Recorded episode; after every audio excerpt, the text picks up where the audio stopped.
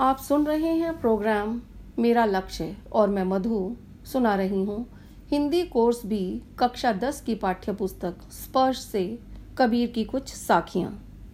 ऐसी बाणी बोलिए, मन का आपा खोए। अपना तन शीतल करे, औरन को सुख होए। कबीर जी कहते हैं, तुम मन का अहंकार तज कर मुँह से ऐसे मीठे वचन कहो कि तुम्हारा अपना शरीर शीतल हो जाए, अर्थात प्रसन्न हो जाए। और साथ ही सुनने वालों को भी सुख प्राप्त हो। कस्तूरी कुंडली बसे, मृग ढूंढे बन माही, ऐसे घटी घटी राम हैं, दुनिया देखे नाही। कबीर जी कहते हैं कि जिस प्रकार कस्तूरी नामक सुगंधित पदार्थ मृग की अपनी नाभि में ही होता है, परंतु वह उसे वन वन खोजता फिरता है। उसी प्रकार ईश्वर कण कण में निवास करते हैं और हर हृदय में निवास करते हैं, परंतु लोग उसे देख नहीं पाते। और मंदिर, मस्जिद, गुरुद्वारों में ढूंढते फिरते हैं। जब मैं था तब हरी नहीं, अब हरी है, मैं नहीं। सब अंधियारा मिट गया जब दीपक देखा माही। कबीर जी कहते हैं, जब मुझमें मैं, अर्थात अहंकार था, तब ईश्वर नहीं मिले थे। अब मुझे ईश्वर के दर्शन हो गए हैं तो अब अहंकार नहीं रहा। जब मैंने उस ज्योति स्वरूप दीपक को मन में देखा तो मेरा सारा अज्ञान, अंधकार नष्ट हो गया।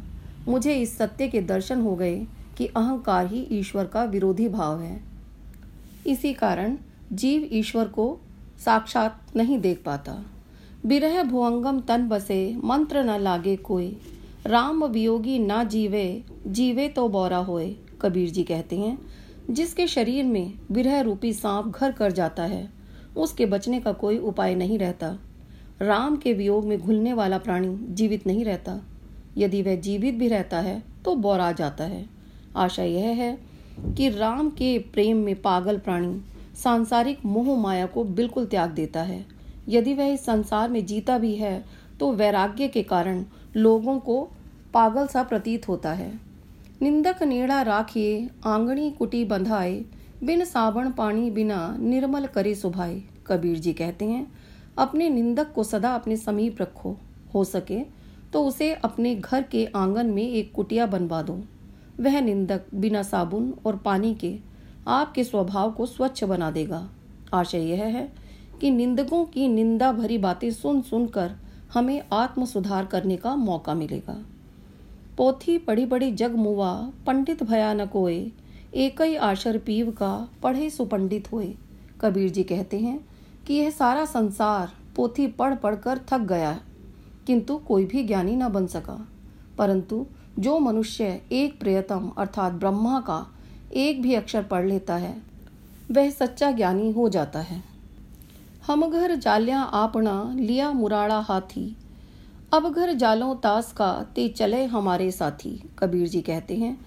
मैंने विरह और भक्ति में जलती हुई मशाल हाथ में लेकर अपने घर को जला लिया। आशय यह है कि मैंने भक्ति से विहल होकर सांसारिक वासनाएँ नष्ट कर डाली। अब जो भी भक्त मेरे साथ भक्ति के मार्ग पर चलने को तैयार हैं, मैं उसका घर भी जला डालूँगा। अर्थात उनके मन में भी संसार के प्रति विरक्ति जगा दूँगा। प्रस्तुत हैं कबीर की साखियों के कुछ मुख्य बिंदु। मीठी वाणी बोलने से सुनने वालों को शांति प्राप्त होती है। वे विनय और आदर भरे वचन सुनकर सुखी होते हैं। इससे वक्ता भी शीतलता का अनुभव करता है। जब वह अहंकार शून्य वचन कहता है तो उसकी मिठास, उसके अपने तन को भी ठंडक पहुंचाती है। जैसे दीपक के प्रकाश से अंधेरा समाप्त हो जाता है, उसी तरह प्रभु प्रेम का प्रकाश होने से मन में स्थित सारे भ्रम, संदेह और प्रश्न समाप्त हो जाते हैं, अज्ञान मिट जाता है।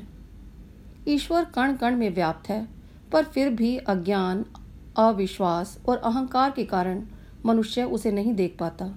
मनुष्य स्वयं को महत्वपूर्ण मानता है, इस कारण प्रभु के दर्शन नहीं कर पाता। वह भक्ति पथ को अपना नहीं पाता।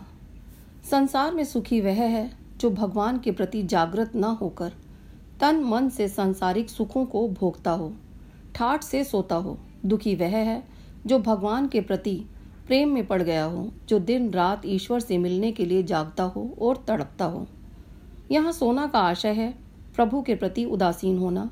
जागना का आशय है, प्रभु के प्रति लगनशील और आस्थावान होना। कवि ने भगवान के प्रति उदासीन संसारी लोगों के सुखों को व्यर्थ बताने के लिए उन्हें सोया हुआ बताया है। प्रभु भक्तों की तड़प में ही जीवन है, जागरण है, यह बताया है। कबीर ने अपने स्वभाव को निर्मल बनाने के लिए सर्वोत्तम उपाय बताया है कि अपने निंदक को अपने पास रखिए। उसकी बातों पर ध्यान करके अपने स्वभाव और चरित्र को शुद्ध करिए। एक ही आशर पीव का पढ़े सुपंडित होए, इस पंक्ति के माध्यम से कबीर कहना चाहते हैं कि संसार में एक पीव प्रियतम अर्थात ईश्वर ही सर्वस्व है। वे ही जीवन का केंद्र हैं, वे ही जानने योग्य हैं, उन्हें जानने वाला ही सच्चा ज्ञानी और पंडित है, शेष सारे ज्ञान व्यर्थ हैं। कबीर वाणी के डिक्टेटर कहे गए हैं वे भाषा का मनमाना प्रयोग करते हैं। भाषा उनके लिए साधन है, साध्य नहीं, लक्ष्य नहीं। इसलिए वे भाषा को जानबूझकर संवारने का प्रयास नहीं करते। वे जैसा बोलते हैं, वैसा ही लिखते हैं। उन्हें भाषा के व्याकरण की चिंता नहीं रहती। चिंता रहती है बात को कह पाने की, अभिव्यक्ति की। कबीर की भाषा में संस्कृत तद्भव और देशी शब्दों का अद्भुत मेल है। उन्होंने संस्कृत शब्दों को पूर्वी हिंदी के संस्कारों में ढाल दिया है। इसलिए शीतल का शीतल हो गया है वियोगी का वियोगी हो गया है।